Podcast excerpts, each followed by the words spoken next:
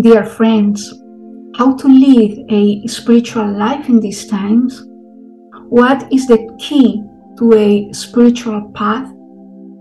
We live in an unparalleled time in human history, which is characterized by changes at very accelerated rates, where science and technology are advancing in gigantic steps, where the integration of artificial intelligence to improve the speed, precision, and efficiency of human endeavors is becoming increasingly necessary. Spiritual science, however, cannot be studied, nor is there any way to understand it through an objective scientific process such as that followed by material science today. Hello and welcome wherever you are in the world. Today we present the audio reflection that opens our monthly activities. Every month, we explore a different aspect of the universal wisdom through a series of weekly public talks on Zoom. For more information about our event, follow the links in the written description below. We hope that our podcast will provide you with food for thought, inspiration for new questions, and impulses in your research for new answers. However modern they may seem in our time, the imperishable truths transmitted to humanity are always the same, both at the beginning of our era and in present time. In the course of all times, spiritual radiations have always remained available and timeless, although the material situations have been different. Everything in our plane of existence is exposed to constant change. Spiritual radiations, while remaining unalterably the same, encounter a world and a humanity different from those of the past. That is why a different form of approach is necessary in accordance with the state of consciousness of humanity. Humanity must be approached in a different way each time so that the message can be perceived by as many human beings as possible. It is not uh, our intention to reject scientific developments or to establish a separation with spirituality, for the spirit manifests itself in space and time, and a compromise between these two aspects is necessary. In the context of today's humanity, it is not necessary to seclude oneself or withdraw from the material world to lead a spiritual life, much less when our planet has become a global village where literally a sneeze by one person in one corner of the planet can create a global pandemic the fact that we are becoming closer and closer, at least virtually, gives us the possibility of talking about spiritual matters with people in places and situations uh, previously un- unimaginable. In the midst of a society uh, shaken up on a daily basis by great tensions and deep doubts and uncertainties, and in spite of our obligations and the agitations of modern life, we can seek a space of calm and reflection for our spiritual development, for a balance between what society asks and expects from us and what our soul needs from us. But for what, for what purpose, uh, dear friends? Only and, ex- and exclusively to approach the essence of the meaning of our, of our existence to discover its roots and destiny and to be able to grasp some of that mystery that we are ourselves. The balance between matter and spirit is strictly necessary if we want to carry out our development and spiritual evolution in the world that has been given us to exist. It is becoming more and more necessary to act in this world in which we live, from which we cannot and need not to hide in a cave or in a mountain, but we have to be an active element in our work, in our circle of friends, and with our families. No, friends, today is not the time to escape into remote caverns to understand or realize the spiritual path or quest.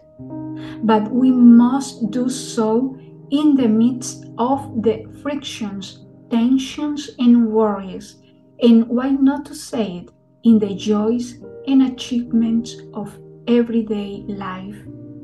Is this not the purpose of our life? Without the experience itself, which makes us aware, no strength will develop to act and move forward. Sometimes uh, we wonder if only I could get rid of my burden, if only I had more time, my life or my path would become easier. However, this is precisely an inescapable constant of life itself, and therefore of the path to follow, since this burden or the perceptions of the limitation of time are particularly useful tools in the process of becoming aware of and searching for the true meaning of our life. The media constantly informs us about conflicts and disasters around the world. In the face of this, the enormous opposition we experience can be transformed into a motivation that pushes us to seek a liberating path.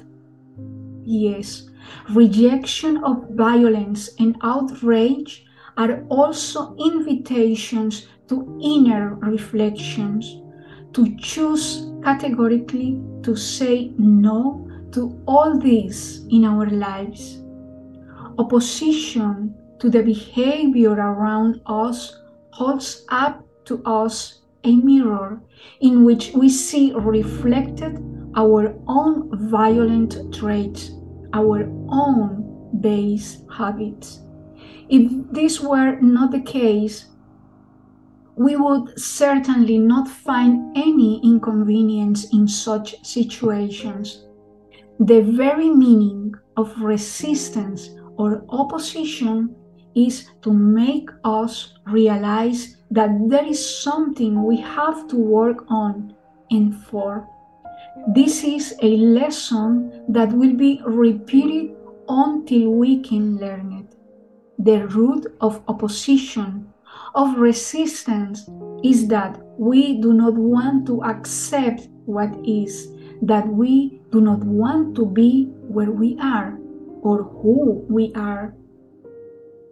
But is precisely the situations to which we are exposed on a daily basis, our everyday life, that make us see clearly where we need to work on ourselves, being able to be exactly where we need to be in what we call the living present. Let us recall the legend of Prince Siddhartha, who, having everything a human being could wish for, is deeply confronted with the reality of illness, old age, and death that every human being has to face. How can one be happy? How can one detach oneself from the reality that sooner or later I will get sick, grow old, and die? asks the young prince. In our opinion, there are only two alternatives. On the one hand, the materialistic alternative, which states that the universe has no transcendent meaning and that life is an ephemeral phenomenon.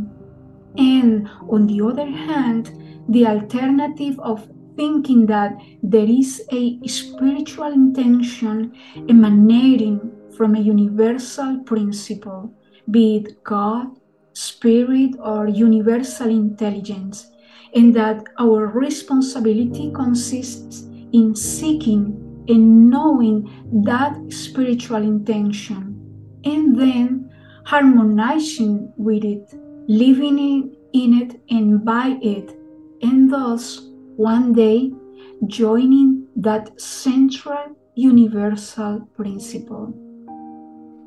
Possibly, every authentic seeker of truth will choose this second alternative. The great problem faced by the seeker is that everywhere he finds unconvincing, unproven, incoherent elements, etc. And so he turns very easily from being a seeker to a nomad who goes from one place to another, knocking on doors and looking for the ultimate key, the key that opens the only door to spiritual life. But, uh, dear friends, the key is each one of us. The key that we are looking for, we carry it in us. Each one of us has his, his own key, and only when, with that very key can he open the door. Even if someone else could offer us their own key, it could not open the door because it is a door that only reacts and opens when the key and the key holder are the same. Only when the person and this inner key, his key, are united and coherent in thought, feeling, and will, as in intention and orientation, only then the door opens and allows you to see what lies behind.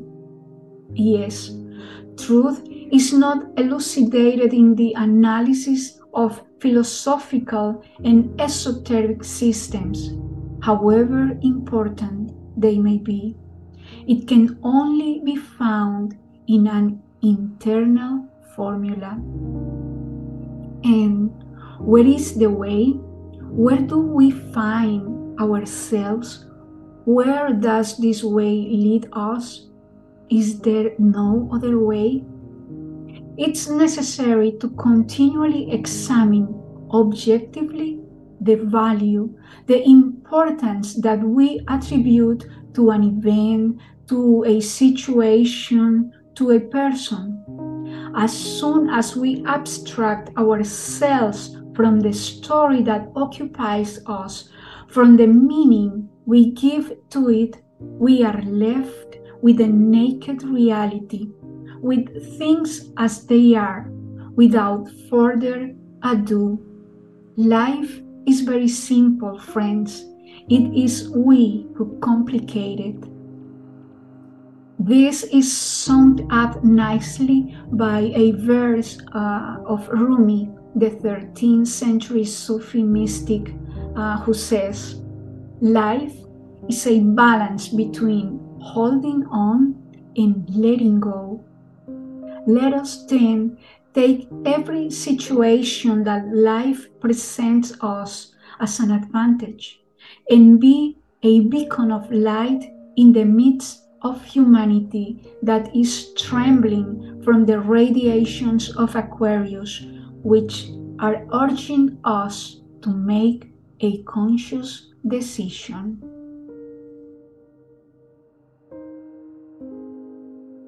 Thank you for listening, and we hope you enjoyed it. If you wish to support us in reaching more people, like our posts, rate us with 5 stars on iTunes, leave a positive comment where you can, or share our content on your social media.